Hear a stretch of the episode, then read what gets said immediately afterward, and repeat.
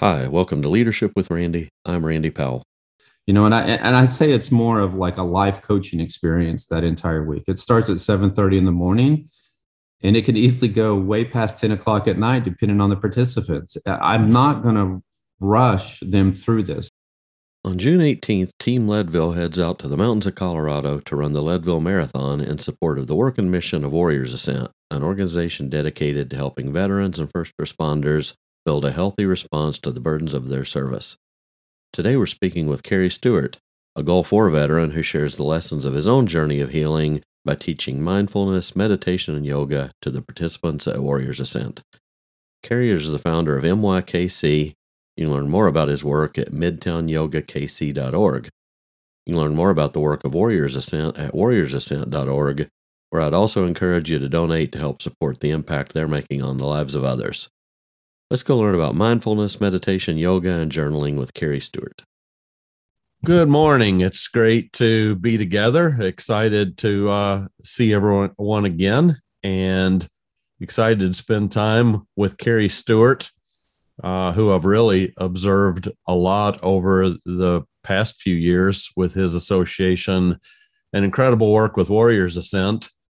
Uh, Kerry's also the founder of MYKC, um, uh, mindfulness and yoga instruction in Kansas City. And that's really been uh, part of his big contribution I've observed with the folks at Warriors Ascent. That's really important because this month, and we'll talk about a little bit later, uh, we're heading out to Colorado with Tony Hoffman and Team Leadville as part of the annual support of Warriors Ascent. And so, want to continue to create awareness about that, both of the good work they do. It's awesome and inspiring to go out there and see people restored in spirit and renewed in hope. And one of the people I've really seen have a tremendous impact on lives is Kerry and the association he builds with these folks and the experiences he brings about how to deal with with some of life's challenges. So, good morning, Kerry. It's great to see you. Hey, good morning. Thank you for having me today. Why don't you go back and tell us a little bit about the early Kerry journey? You also served and were a Gulf War veteran, and then came back and and had your own journey of discovery that led you down the path of mindfulness and meditation and yoga and a lot of the things you teach are things you experience yourself. Why don't you go back and tell us about who inspired you to military service and and what did you learn along the way? Yeah, well, you know, the lineage of every male in my family, mother and father's side, served in the military. So I felt it was, you know, my due diligence as well to go in. Uh, some of that, of course, was due to the economy of a little recession in Oklahoma as well. There wasn't any jobs, there wasn't any other opportunity. You know, people were going to aviation school, my friends, and they were working at Sonic or they were janitors. You know, the the guy that I admired and the smartest man I know after graduating from aviation school was changing oil.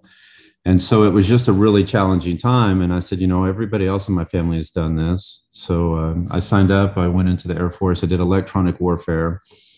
And I was deployed in the Gulf numerous times, spent a year in Korea. I absolutely loved the career. I loved the people that I got to work with. I loved, I mean, I was really privileged to do what I did in the eight year span. Um, but, uh, you know, after my first time returning from the Gulf War, I became really, really ill. And I'd lost a lot of weight. I was fainting. I was vomiting. I was just having a lot of health issues. And I started developing these migraines. And it got to the point when I would go TDY, I couldn't perform my duty. And, you know, I, I know the military has changed a lot, you know, since the 90s, but in those days, if you couldn't do your job, it's you're gone. And so they basically came to me and said, Hey, you're you're out of here in, in 45 days. Luckily, I had a friend that was opening up a restaurant in, in Kansas City. Uh, it's called a CiCi's Pizza. I went managed that, uh, moved back to Oklahoma around 2000, came back to own that restaurant and did a variety of different things. I got into cybersecurity. I worked for the Federal Reserve. I worked for the USDA. Um, and then I just got to the point where um, I was just bank, bankrupt mentally, physically, and spiritually. And uh, I would come home j- just from doing cybersecurity, I'd get on the couch and I couldn't get up. And my weekends were just horrible, you know, and I didn't have, there was no quality of life for me. And my wife comes to me one day and she goes, I didn't sign up for this. And the first thing I'm thinking is she wants a divorce. Um, and she's like, I want you to retire. I want you to focus on your health and well being. So I did that. You know, I turned in my resignation and I knew, I told her, I said, I'm going to go and turn my resignation. I'll be home in about 45 minutes. Because any of you guys know that if you're in IT, as soon as you know you're turning your resignation, they walk you out the door. Um, and so I reached out to the VA and they sent me out to Gulf War testing out in New Jersey. And I spent a week out there. And they suggested Tai Chi, which I knew what that was, yoga. And of course, I knew what that was. I hadn't done either one of those. And then biofeedback. And I never had heard that terminology before. And so I went home and kind of researched it. And as soon as I got home, they sent me out to Leavenworth with Dr. Black to do biofeedback. And it started the transformation in my life. That was the first time I left the VA that where I felt better walking out than I did walking in. Every time I usually left the VA, I was frustrated. I was anxious. I was annoyed. You know, I wasn't getting the treatment that I wanted for the last 30 years. And this was the first time that I felt calm and relaxed. So I really dove into understanding the Eastern version of mindfulness and meditation. And I did that every single day of my life, every morning, every evening, every afternoon. I would walk to some of the parks there in Kansas City and I would just go meditate. And it really transformed my life. And about six months later, I stepped into a yoga studio, not knowing that you weren't supposed to focus on your breath and your intention. I'd already set up this great solid foundation of mindfulness, being present, being in the moment. And then when I added the breath into those movements, it was just really a transformative experience.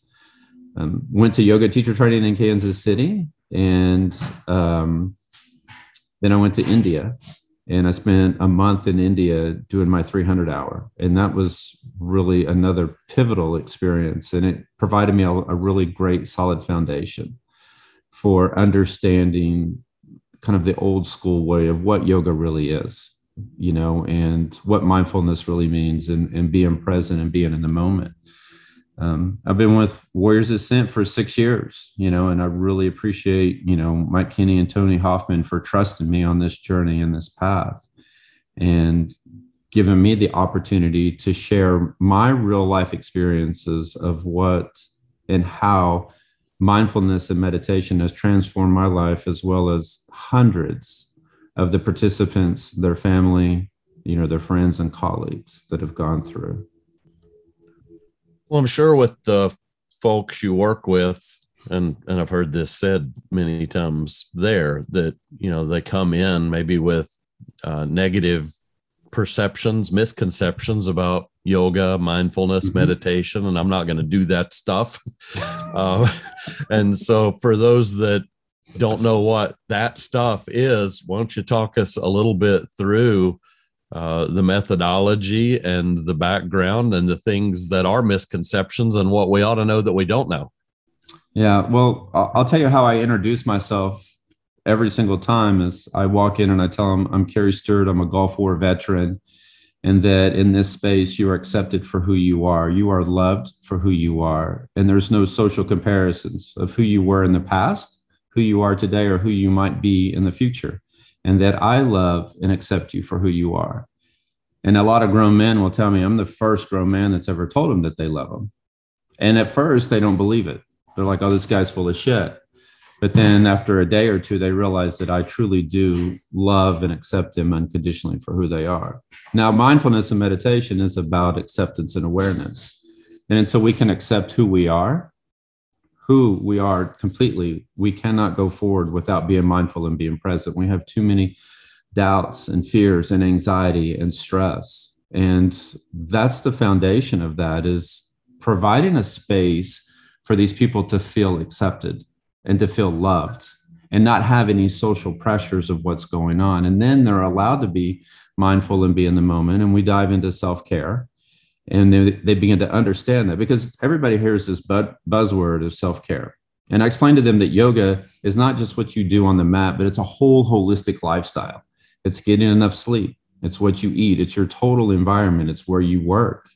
You know it's your relationships. It's everything about your life is yoga. And that yoga does two things for us each and every day. It lets us know those things in our life that we're doing well and also those things in our life that we need to work on and so that's why we get so distracted with youtube and hulu and netflix and kids sports. And we do all these other things in our life to preoccupy our minds so we can't be alone with ourselves.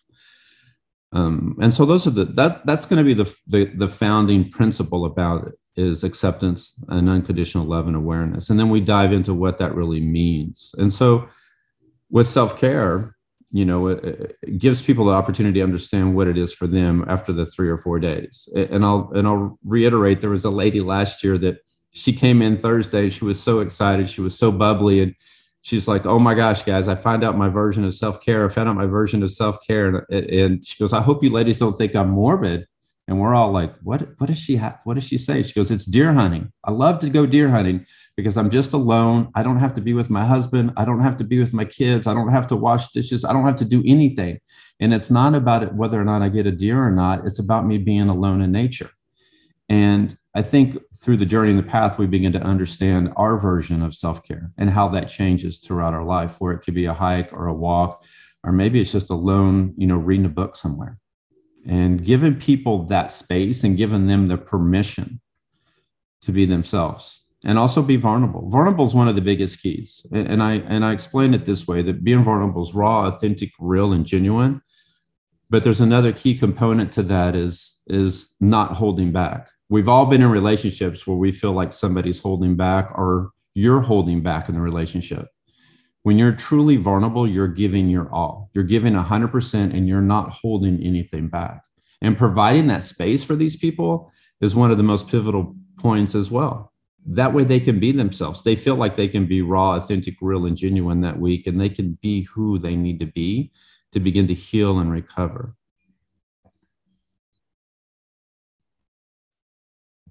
in your many years now of experience both learning and teaching what have you found to be the barriers that hold us back from reaching hmm. this place where you can work with someone guilt shame, regret, unable to forgive.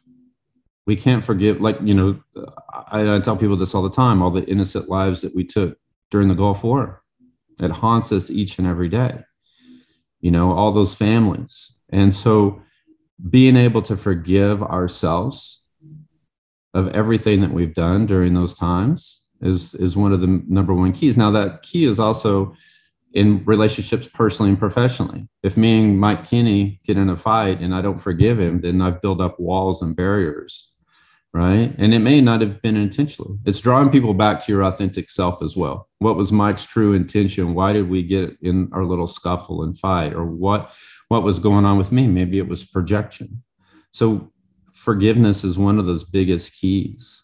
And that has to also go in with acceptance and vulnerability. And, you know, part of that journey in the path is, you know, we, we talk about the hero's journey, but we also do a ceremony of the dead where we write letters and we burn them. And it gives, gives those people the opportunity to really let the past go that they've been hanging on to and a lot of the trauma from the past that they've held on to. But until we can forgive ourselves and find, then we can't find acceptance. And then when we can find acceptance, we can be okay with who we are today. I think one of the things that's remarkable to me is in your work at Warriors Ascent, a week seems like a tremendously short amount of time to build trust.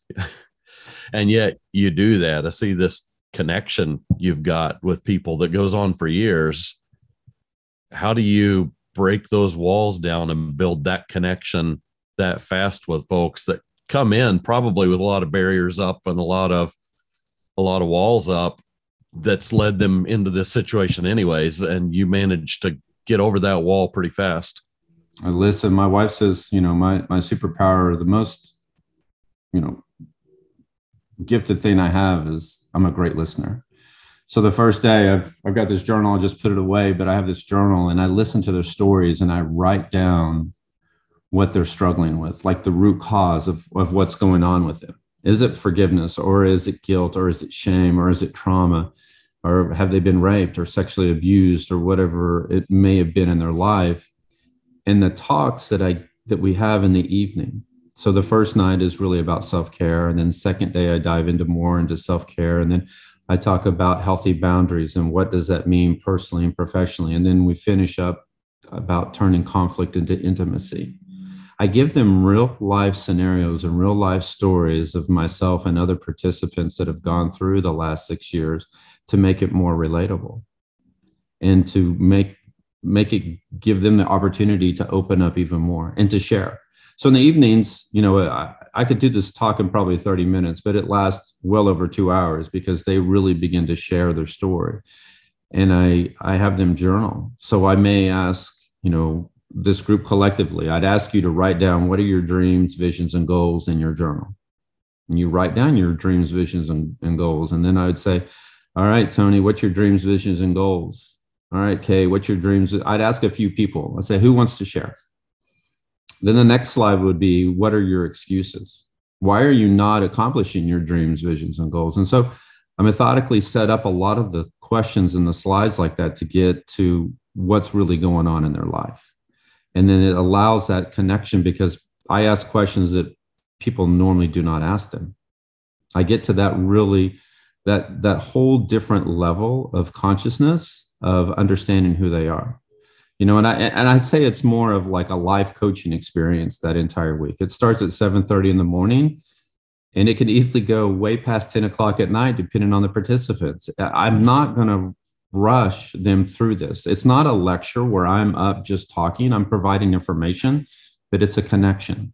I'm allowing them to connect and I'm allowing them to share and I'm having a uh, you know a lot of empathy for these people of what they've gone through but understanding from real life scenarios and, and experiences of my life and the trauma that I've faced. I think that's one of the biggest key elements, you know, because you can go to yoga at the VA hospital and not to belittle what those people are doing, but they haven't experienced what I've experienced. And with experience, you're granted that understanding. And with that understanding, you're granted exposure. You know, Tony has, you know, climbed that mountain out there in Leadville numerous times. But unless you've gone out there and run that mountain, I don't, I can understand, but I really don't understand until I've experienced it and I've put my foot on the ground in that elevation and that thin air and done it and that's exactly one of the key components is that there's a lot of yoga instructors and mindfulness buzzwords that want to help people but they really have never experienced or they haven't overcome their trauma. They're still living i call it in the victimhood right? Because warriors forge their own path they choose their own destiny and they don't have to have a conventional life to be happy. Soldiers all follow orders. Somewhere along their line somebody has made a directive in an order and they have to follow that warriors warriors begin to forge their own path and find that opportunity. And so with that ability to connect with empathy with acceptance and unconditional love because i don't have any expectations. My wife's sitting right back here. I i have very little expectations of what she's going to give me today. Whatever she gives me i receive it freely. And that's that's the same that's the same expectation i set up for them. I give them respect honor and pride i give them a space they can be free and be vulnerable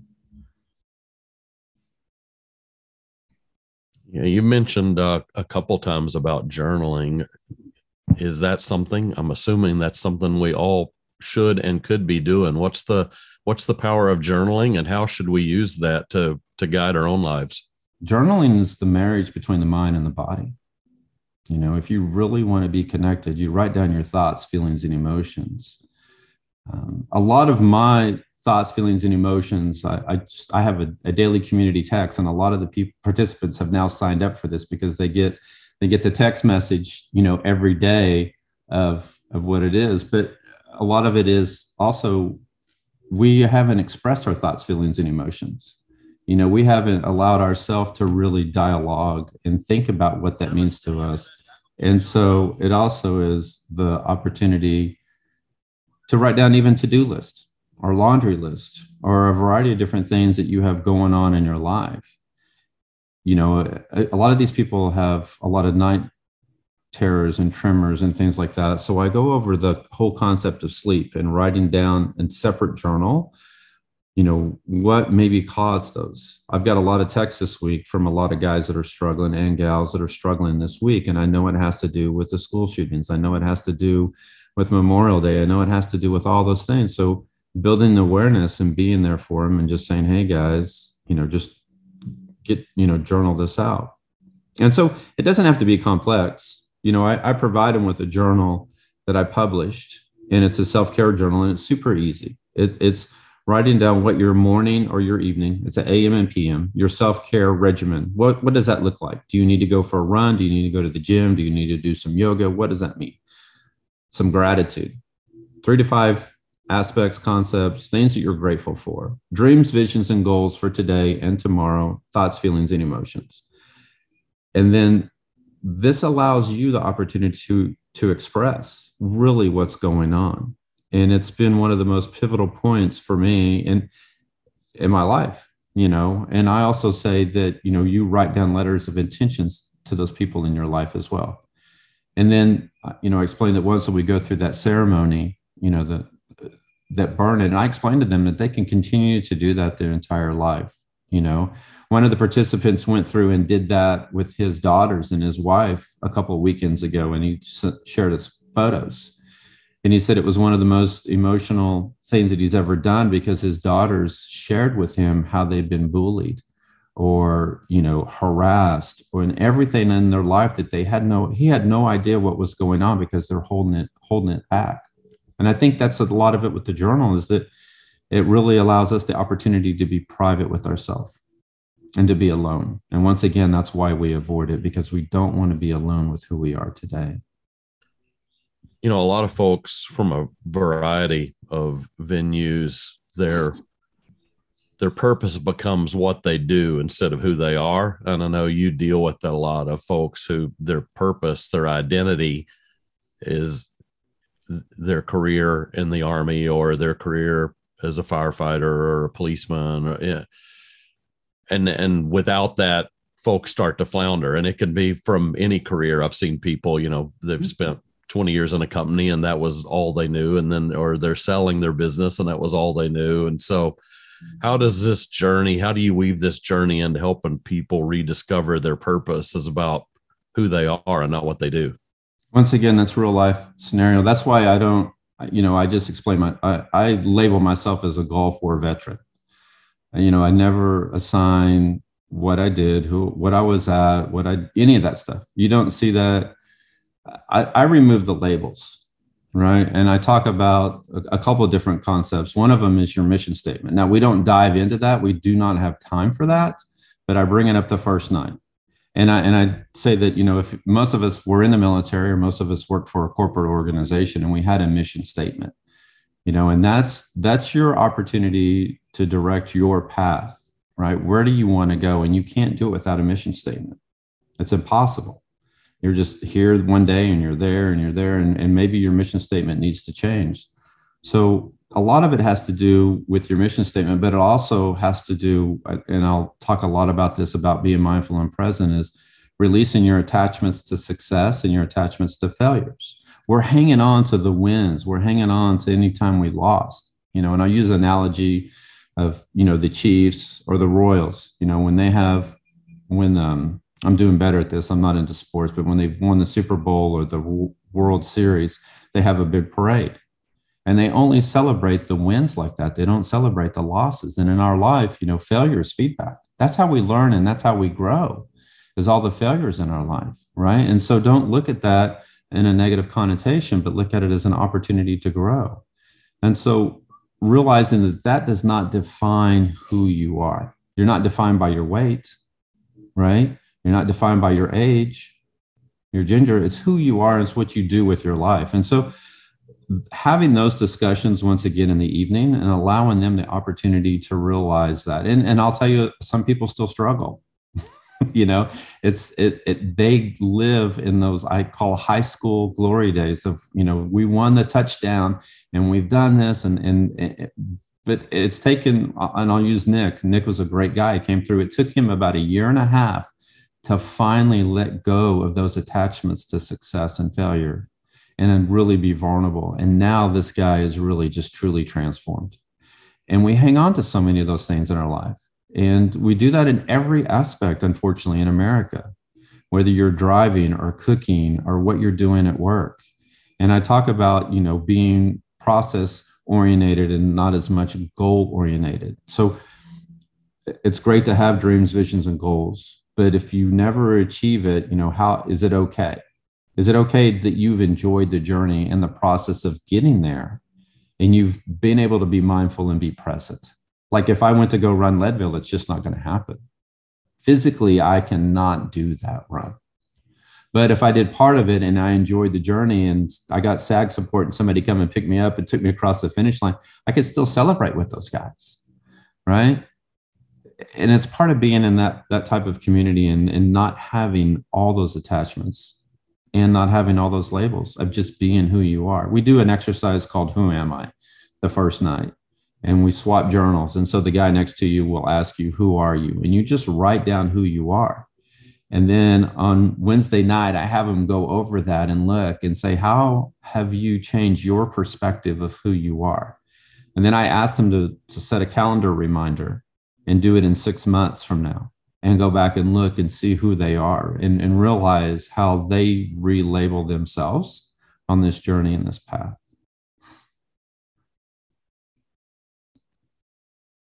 you know one of your gifts clearly is this ability for people to feel comfortable and and get authentic with you um, but we don't necessarily have that in our own daily lives we look at people around us and we assume they've got it all together and their life's perfect and and everything's planned and I'll introduce someone and then they walk away and someone will talk about, boy, their life's awesome. So you say, well, let me tell you about all the things you don't know that the burdens they're carrying. So folks all around us are carrying tremendous burdens, baggage, damage, trauma.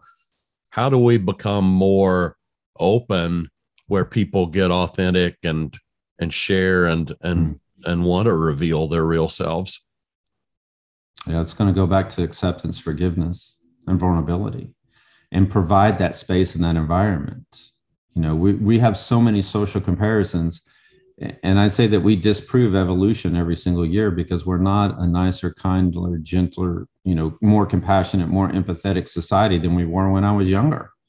You know, I, the 60s and 70s, you know, we used to play outside and just have a good time. And we didn't have the cell phones and we didn't have all this technology that sometimes just brings us apart instead of closer together. Spending time in nature, giving people the opportunity to be themselves, you know, and and that's a challenge because it, the, you know, if you look at the judicial system on so many levels, right? We we haven't reduced crime by what we're doing. You know what I mean? We haven't reduced our gun violence by what we're doing. Any topic, any idea, any anything you want to bring up, you know we have done so many things wrong and incorrectly. We're advertising all these unhealthy options instead of the holistic options. We're not allowing people the opportunity to be themselves. We're judging them. We're criticizing them. We're not accepting them. And so we've got to start with ourselves first our family and our community and hopefully that will have that ripple effect you know that my family you know is is a family that loves and accepts our community, that respects and honors one another. And we begin to lead by example and then provide a space like that personally and professionally on all levels. How professionally, I don't know who all is on this call and what they do for a living, but how can you lead by example and allow a space for your employees and your staff and the people underneath you, a place where they can really be vulnerable, raw, authentic, how you can accept them for who they are without the judgments? without the criticisms, and you can offer a space of forgiveness.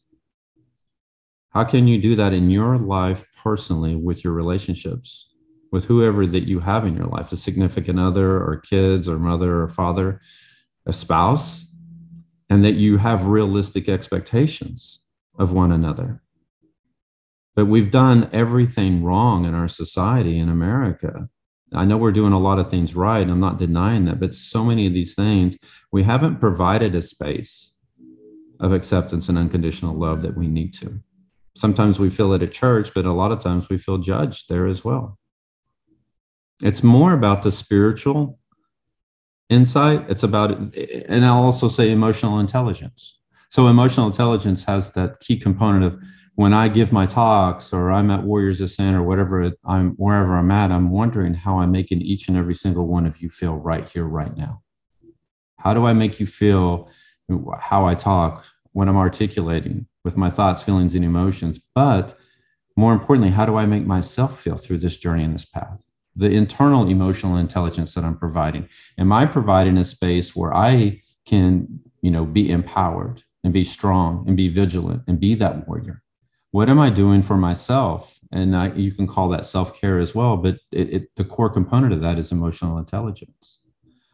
So, I mean, that's that's not a topic we can discuss easily or shortly, but I would say you've got to look at your own life and start within yourself and make sure that you're providing that space for your community and whatever your community, whoever that is, around you personally and professionally. And hopefully, you will be that positive influence on other people's life that they want to they want to provide that and have that ripple effect and look up to you and say i want to be like tony hoffman or mike and i want to provide a place where people feel loved respected honored.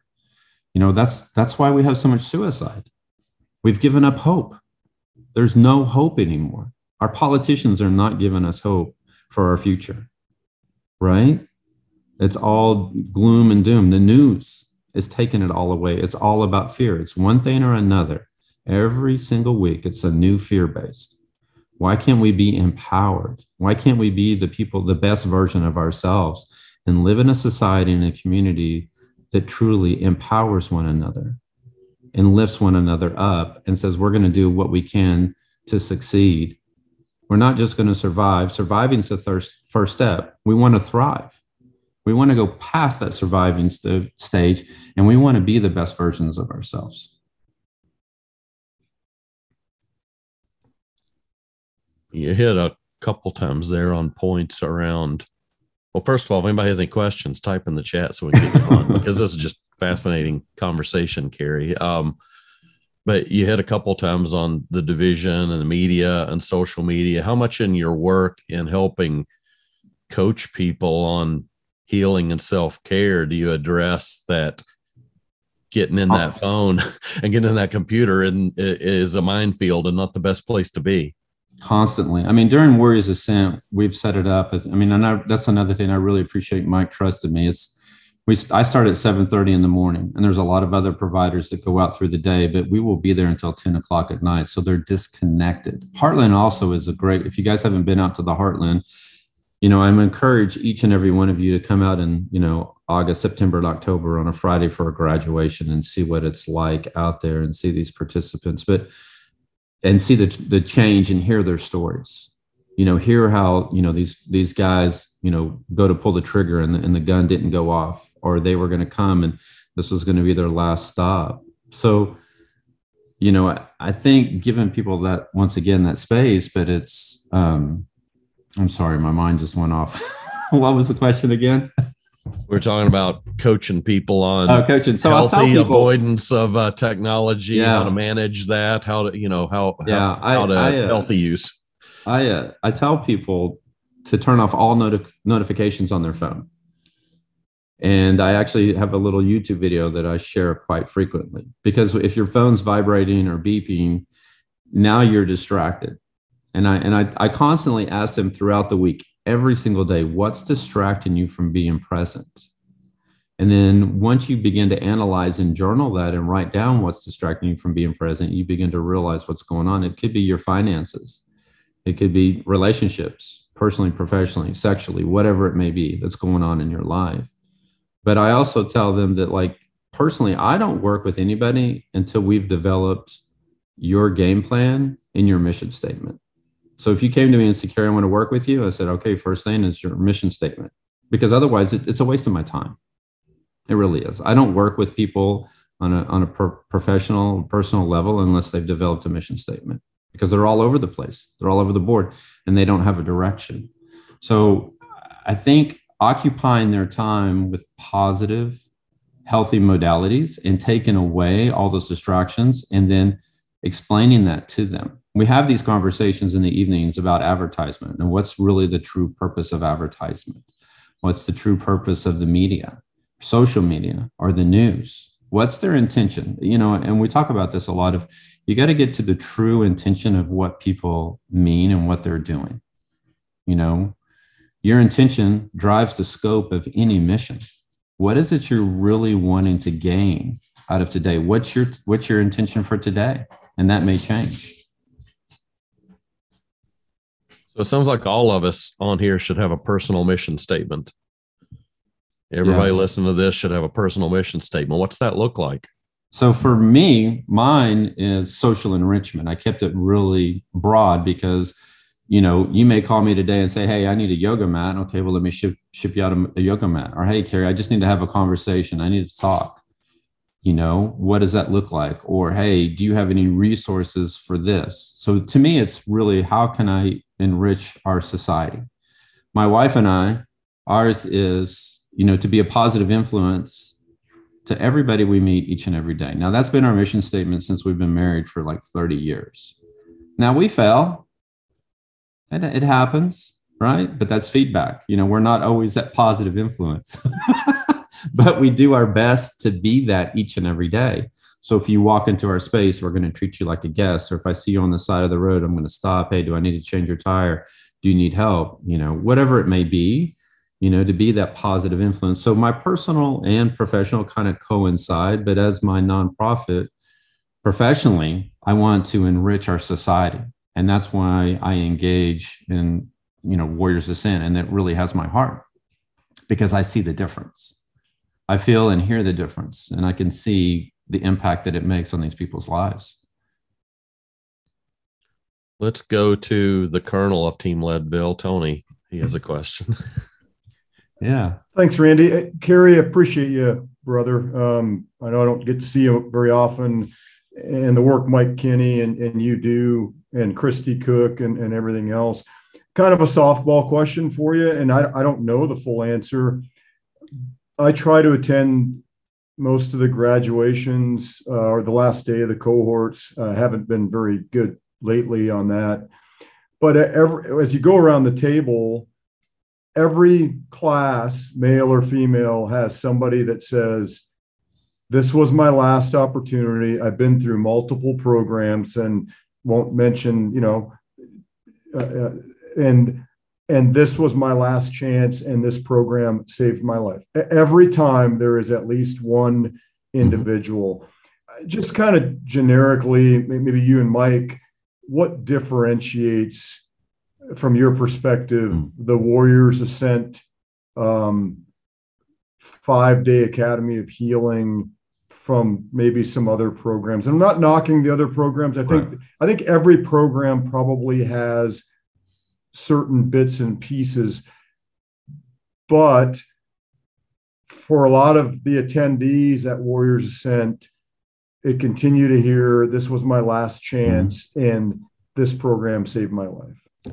I'm going to go back, uh, Tony. Thanks for that question. I'm going to go back to our intention because it's not about fame and fortune. It's not about publicity. It's not about, you know, the ego. It's not about that. It's about how can I truly provide a space for hope, for joy, for peace, for acceptance, love. And I think about that constantly. A lot of other people haven't found that within their own lives. So a lot of it, you know, there's a, more than one quick answer to that, but it's providing that space because I hear that too. You know, from all the other programs, people have gone out for a month and been in like a mental health type of healing place. And they're like, I got more in five days than I got in 30 days. And it's because I've gone through and analyzed the major key components of what really works and what's really helpful. Mike and I have these conversations every single week. And so it's also about fine tuning this program throughout the year. We get a schedule, we set on it for the whole year, but then if there's something that needs to be fine tuned, we fine tune it and providing the classes and understanding of what's the key component of self-care what is all the benefits of self care? What does a good night's sleep look like? What does exercise look like? What is healthy boundaries? What, how do we turn the conflict into intimacy? So those key components of what we do and all the ritualistic, and it's also having a variety of providers. So, you know, Anne, Anna gets in in the morning on the first day and she gives them that space and the way she allows them just to think that they're not in a rush, right? And her whole demeanor. And then we have Jeff Miner and we have me and we have Mike. You know, Mike has developed this, you know, amazing platform of the Warrior operating system. I don't know if I'm supposed to share that, but it's super, super awesome. And so they're getting the same message from all the providers, and we have the same intention, but every day it's a different theme. So, you know, Tuesday's really about being vulnerable. What does that really mean? And so they hear that from all of us. You know, Wednesday is about empowerment. And what does that look like? And so we're all on the same trajectory. We all have the same mission, and it's really about our intention because we really want to save and transform lives, and we want to provide that space of hope. So that's going to be the key element. What I hear the most is that they they say that we've hit every aspect, every major aspect. We've given them only the information they need, not what they don't need. We're not giving them any other extra, you know, information they don't that, that's going to waste their time and their very long days from 7.30 in the morning to over 10 past 10 o'clock at night i mean they're getting a ton of information and um, so those are i think those are going to be the, the the biggest key components but you know as a staff of what we do we really analyze every nth degree. How can we improve the meals how can we improve these talks? How can we can make a better connection? How can we love and care? People will tell you this i've never felt more loved and more accepted. And until we until we have that ourselves we can't give that away. And we have to love and care for ourselves and our community on a completely different level and give it all. I mean i know for me you know two days before i go out i, I slow down i engage in self-care i relax and then two days after i do the same thing i allow myself the opportunity to really focus on what i need to for myself first so then i can take care of those people during that week mike do you have anything you want to add I mean, a, a, little bit, my brother. No, great stuff. I think you've teed, you know, you've teed it all up so very, very nicely. Uh, I, I, would say, you know, the differentiator. One is that you know some of the metacognitive aspects. So as as Kerry was pointing out, that Monday is a stage setter. So we use Daniel Kahneman, uh, thinking fast and slow for System One and System Two thinking and there's some other i'll say cognitive behavioral aspects but i won't get all in, into that and bore everybody but that is a, a real stage setter dr leese you know phd with 38 years of clinical experience helped us i'll say architect that um, and he's at ku and ku med in the psychology department. Number two self-care which Kerry's really dive down into. You know it's a teaching people what self-care is but then for the first responder and veteran community giving them license to actually take care of themselves because this is a community you know that feels a i got to put others first. You know i come second and it's a distant second and when we're like hey sharpen the saw to use a stephen Coveyism, you know it's like if you're not taking care of yourself you're not showing up as your best self you're not doing anybody any good. So there's that. Then uh, I'll tell you the feedback I get from the group, you know, when I interview people, and as Kerry pointed out, you'll hear their stories and their testimonials, you know, pretty sobering things, you know, in terms of, hey, this was it for me. You know, had this not worked, boom, I would have ended it. And you're just like, geez, that's crazy, you know, but um, you know, in, in, talking to them, I hear constantly the impact that Kerry has on, on, on them, you know, beyond just the yoga and the, uh, you know, the self-care aspects, even just like the, the concept of having a personal mission. So to use the clinical terms, there's self-efficacy, which is, hey, being more effective, you know, being more in control of oneself, you know, and understanding those rubrics. But then there's self-actualization, you know, and that's the thing that Kerry's touching upon with the mission and that's and you know for for you know the people in this audience you know many of whom i would imagine have a have a good sense of self and know what it is they want to accomplish in life i'm here to tell you there are many of people that they they are a ship adrift and those are even people that you know are high functioning but maybe they're transitioning careers. Maybe there's a they're entering into a new chapter of their life and it's very disconcerting for them to like who am i? And when their identity is so inextricably linked with their profession or who they were and once that's stricken from them they're like who am i now? So when Kerry goes through you know the process of saying hey what's your mission? You know it makes them really introspect and go whoa the last thing i'll say is just the group aspects. What i continue to hear time and again and Kerry's teed it up already so many people are like hey i've i've been one-on-one with clinicians and counselors and all of that stuff and with all due respect to them they're wonderful and they have a lot of book knowledge but they really don't get me. You know i'm looking at them going you have no idea what i've been through. You really can't relate but now the real game changer, and this is coming from the graduates themselves, is then that first day when they share openly, and then somebody else across the room goes, I'm with you, brother or sister. I, I I've been there. I can relate. Immediately, you know, these people go from feeling isolated and that nobody can nobody gets me, nobody can relate to all of a sudden now they know they're in a room with other people that really intuitively and authentically understand that right there is transformative and powerful. So with that i'll i'll stop. Thanks mike. Well, marilyn i know we have talked in the past has a grandson in the military all the way through all of american history. So she has a lot of affinity for the challenges of military service. So, uh, Marilyn? Yes. Well, first of all, I want to thank uh, you for your service, Kerry. That's that's number one. And yes, my family actually we have had a family member since the Revolutionary War, and it must be related.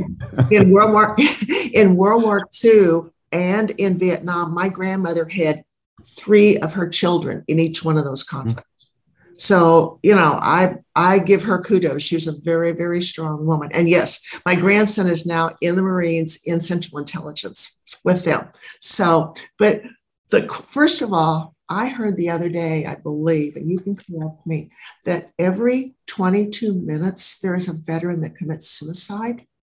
Is well, that- so the, the ratio, unfortunately, the VA doesn't provide the data immediately. It's a year behind. Yeah, but I will say we were down 17 two years ago. And then last year we went up 50% increase. So we're about 24 per day.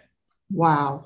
Wow. That's so here's my question. Uh, how do we, if we know someone who could use your help, how do they get in touch with you? Me personally, or with well, Warriors, where, Warriors Ascent, you know, my. yeah, if you can go to warriorsascent.org and then it'll have the schedule and then they can sign up there. Good. Thank you. Thank you. Yeah. And it's a free program. I mean, that's that's one of the things too that really shocks people is, you know, thanks to people like Tony that, you know, do so much fundraising that we this program is free. That's fantastic. Yeah. That is really, really fantastic. Yeah. And I think that's another thing is they realize, wow, I didn't have, you know, all this cost them is their time you know and i tell people if you want to be the best version of yourself then come to this program. You will not regret it. There's no regrets going through this program. It will really transform who you are and help you personally and professionally. Yes. And i, I encourage anybody you know to, to sign up. And if you know if you guys are local to kansas city i'm going to encourage all of you to kind of just check out the website look at that week and come out on a friday afternoon or friday morning around 11 11.30 for a graduation ceremony to hear the stories. And, and that's one thing that really motivates me is that hearing the trauma that these people have faced is worse than any movie that I've ever seen and can even imagine. It's it's horrific what these people have gone through. And it's heartbreaking. And to see them thrive and find joy and find peace and find hope and to find excitement and to find themselves once again is one of the most empowering things that I could do with my life. There's nothing else that I feel like I could do than what I'm doing for my community right here, right now. Nothing. When somebody says this program or you saved my life, what else and i and just like tony says i hear this time after time after time year after year and i still receive text messages weekly from people telling me how i saved their life or how this program saved their life. And i was there for them and then they've never felt loved and accepted. And this is the first time that they felt loved and accepted in a long long time. Yeah. so i'll just i'll just encourage each and every one of you if you get a chance just come see it in person. It's it's hard to articulate. I, I know i'm probably doing a decent job but hearing their stories of what they have to say will impact your life more than probably anything else that you've seen or done and or experienced in quite a while. Okay, thank you. Yeah, you're welcome. I think Tony typed in here that veterans are 7% of our population, but 14% of our suicides. Yeah. That gives you the magnitude of the challenge ahead. And I know one of the things that you and Mike and the team are very big on is not a medication solution, not a self medication solution.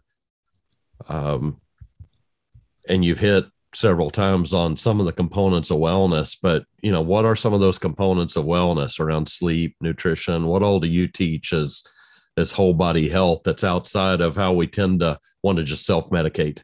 Well, I tell them that, you know, I used to own a CiCi's Pizza there in Grandview. So those of you in, in Kansas City might have, you know, are familiar with it. But I'd open the store. I'd get there at 9:30 to start prepping for the day. And the first thing I think of is closing the store. How can I make sure that I've got enough produce, enough prep, you know, enough dough?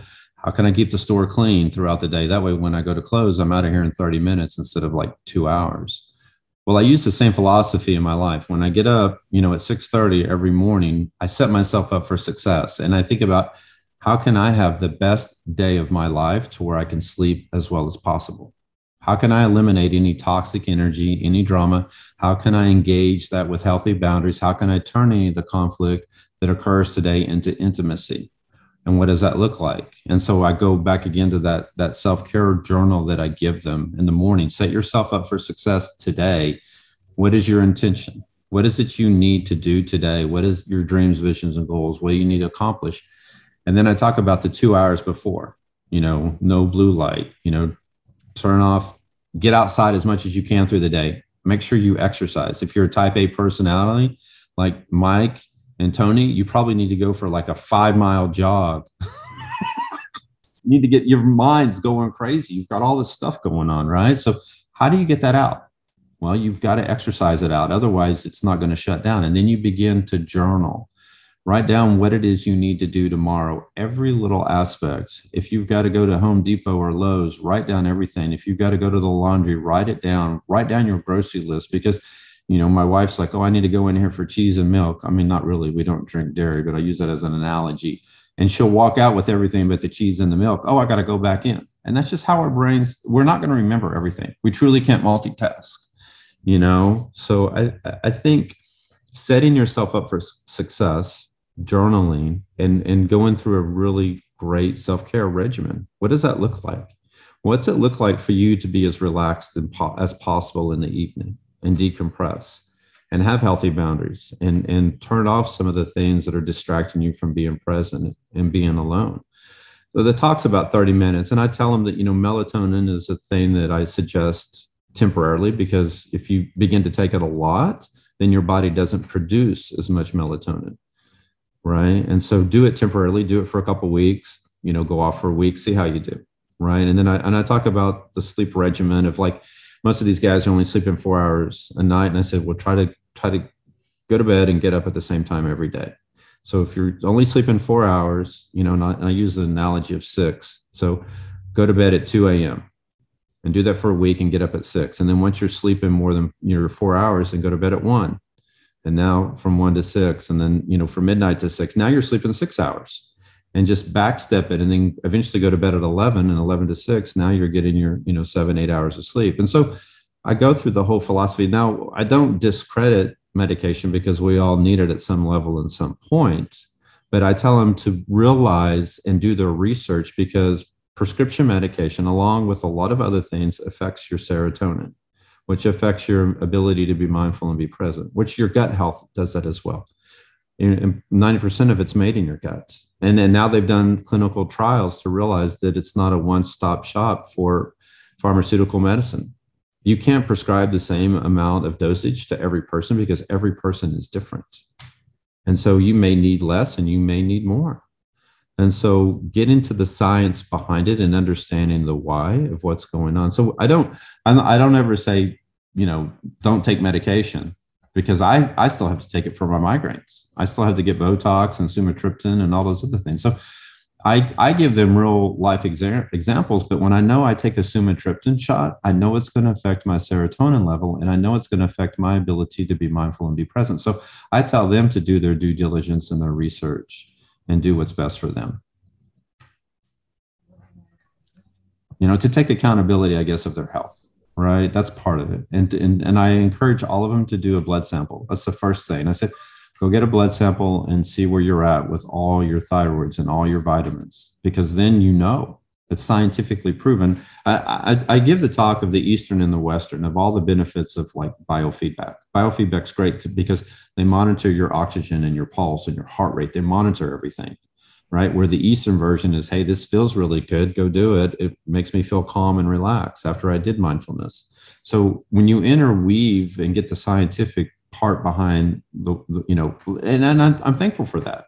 I'm thankful that they've done a lot of clinical trials and studies over mindfulness and meditation to prove the difference that the amygdala begins to shrink and that mindfulness and meditation uh, has a bigger benefit a lot of times than the runner's high. Don't tell Tony that, you know, but you know, so the scientific aspect of it is very, very vital, just like with the medication. We, we, I just don't want us to become completely codependent on a lot of those things. Just like the drugs and alcohol, because a lot of times that's what happens. You know, it's it's one thing after another. It's the opioids, it's the drugs, it's the alcohol. How can I avoid who I am? And that's that's one of the another key components that I didn't mention earlier, but we have avoided being in touch. You can't selectively numb, you know, any emotions if if I don't want to have fear, then I'm and in guilt and shame, then I'm also numbing my joy and my peace. So you've had 52 ish cohorts, I believe. 52, yes, 53, over yeah. 500 people. Maybe Mike and Tony talk about the financial cost of hosting a cohort and how that ties into what we're doing here with Team Leadville to raise money. You know, what does each person cost for us to bring through the program, which Kerry reminded everyone is free to the participant. So we, uh, you know, we, we're, we're running for a reason. Sure. Hey, I'd be happy to speak to it. You know, so we, we like to say rough order of magnitude, you know, 2000 per individual, you know, and with that you know that wraps up the cost of you know everything overhead you know the stay at heartland food you know clinician costs et cetera et cetera so people are surprised a lot of times when they say this program is free to all participants. It's like absolutely. Um, we've even partnered with mercy medical angels to get for our veterans free free airfare to them very low cost and discounted to us by virtue of you know again mercy medical angels. But we've had people come from alaska pay zero. So all of that comes i'll say at a cost to us which is fundraising and all of that stuff which leads me to team leadville and and tony hoffman you know he's been a big time contributor you know for years now and the leadville trail marathon fundraising campaign has been i'll say one of the three major fundraising pillars for Warriors Ascent. So, you know, hat off to Tony for being a great partner in that. And, uh, you know, I'm not going to steal his thunder. I'll tee it up. But what we like about Leadville, aside from Tony and aside from, you know, the funding that we get, it's very, I'll say symbolic and emblematic of what it is that we stand for, which is grit, perseverance, tenacity, etc. So with that, Tony. Yeah, yeah. I, I Randy, thank you. I don't want to. I deflect all of the stuff uh, off of me. It's people like you, Joel Vitnera, on um, you know, we created Team Leadville back in 2015, but really in 2016, we locked in with Warriors Ascent. Mike had been just hired as the executive director. Um, I guess I will say this uh, our runners are amazing people. Here, here's what we're asking them to do we're asking them to, to train for either a 26.2 mile or 15.5 mile run in Leadville to go to 13,185 feet. That, that's about a 16 week training program. We're asking them to travel on their dime to Colorado. We're asking them to run the race and we're asking them to fundraise for Warriors Ascent. And, and without Team Leadville, with, without runners, there is no Team Leadville. Without donors, there is no impact to, in this case, Warriors Ascent. So, so uh, we stand for endurance, teamwork, and grit, but the team is all in for for uh, supporting veterans and first responders. The most amazing group of people I will ever be associated with, including you, Randy, and Kerry's part of that. Mike Kinney's running. I mean, um, yeah, the, the folks we. So that's what I'll say. Um, and it's all for the right reasons and all for the right cause. Um, and I think the group effort, if you ask people, because a lot of our runners come back, I don't know why. Um, I think they would tell you, they would tell you it is the group atmosphere and it gives them a better purpose and it's bigger than themselves um, to save lives. So um, that's my that's my only two cents worth, Randy and Kerry. Can I can I answer Jenna's question? Yes, I didn't see Jenna's question. Go ahead. So I'm, I'm going to tell you that in the morning, what I do is a, a yoga deep stretch guided meditation. I, I do what worked for me. So I have them hold the postures for about five minutes, you know, a variety of different postures, and I give them postures that they can do at home. And there's a couple of videos. If you just search my name on YouTube, you can see some of my yoga videos out there. So I provide a guided deep stretch and the reason why with people like us with the pts and the anxiety and the depression and everything like that our mind is going constantly and we think we're doing everything wrong. We have a lot of guilt and a lot of shame. So i guide them through that process of what's worked for me and it's it's been one of the most pivotal aspects. I think i was probably the first person to introduce that into kansas city six years ago. And so now you'll see some of that but a lot of times when they do a yin deep stretch they'll be like you know you're going to child's pose. And then they don't talk to you for three minutes. Okay now we're going to come out of child's pose we're going to do this where i talk to them the whole time and it's themed. Then in the evening i do a yoga nidra. Now that once again that depends on the time because a lot of times if the talks last till 10 o'clock i'll only do like a 30 minute session but i try to do it an hour. And that's another thing that's open up to the community. So if you guys are ever in kansas city thursday evening at 7 o'clock when we do the Warriors Ascent, it's community yoga. So I'd love for you to come out and experience. You can meet the people and talk. And if you're a local provider or you provide anything or you just want to get to know the people a little bit better, come on out on the seven, you know, seven o'clock on a Thursday evening. Now that I can tell you has been one of the most pivotal aspects of these guys and gals is because they say that's the best sleep that they've ever got. These people go home and watch my videos with their kids. They'll send me videos of them and their whole entire family in the living room with the TV up doing yoga nidra because it's been one of the most impactful experiences of their life. Um, and so there's other things that Amy Shonoff does as well, but those are the two key components. I start their day off with a guided meditation, and then I end the day with a guided meditation. I don't. I want to make sure I got. I know this probably is going to end, but is there any other questions that anybody has? Joe held up and reminded us that we can learn more about Tony Hoffman and grit with endurance, teamwork, and grit, and embracing grit. So two books in the grit and perseverance series. There's a going to be a third one though, right? Okay.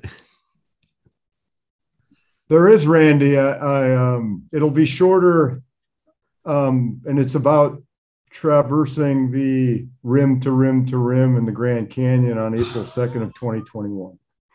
I can't wait to read that one. well, Kerry, it's awesome work you do. Uh, I've witnessed it, you know, the impact you've had on folks' lives. It's clear you're mission statement and your purpose are woven into your life and you're living it out. You're not just saying it, you're doing it and you're having a tremendous impact on people's lives. And that is awesome to see. And it's great example for all of us. Thanks, guys. You know, I, I know I haven't met you, but I love and accept each and every one of you for who you are. My information is in here. So if you want to email me, text me, call me anytime, if there's anything I can do for any one of you, do not hesitate to reach out. Well, good job. Look forward to seeing you out there again and look forward to seeing some of these uh, folks out at Leadville. Yeah, on the finish line. I, I always go to the finish line. Okay. Uh, hopefully, I make it there. You will. I look forward to seeing you. All right. You guys have a great week. I All right, everyone, have a great weekend. We'll see you again soon. Thanks, Kerry. All right. Thanks. Bye bye. Bye. The lessons Kerry shares with our veterans and first responders are lessons we can apply in our own lives as well and allow us to make a big difference in the lives of others around us. Don't forget to visit warriorsascent.org to learn more about their work and hopefully give to support all they do to help stop veteran suicide. You can follow Team Leadville as we head out to climb Mosquito Pass at over 13,000 feet to develop resilience, grit, and perseverance in the fight to save veterans' lives. Now get out there and get after it. Be courageous, be strong, never give up. I'll see you soon.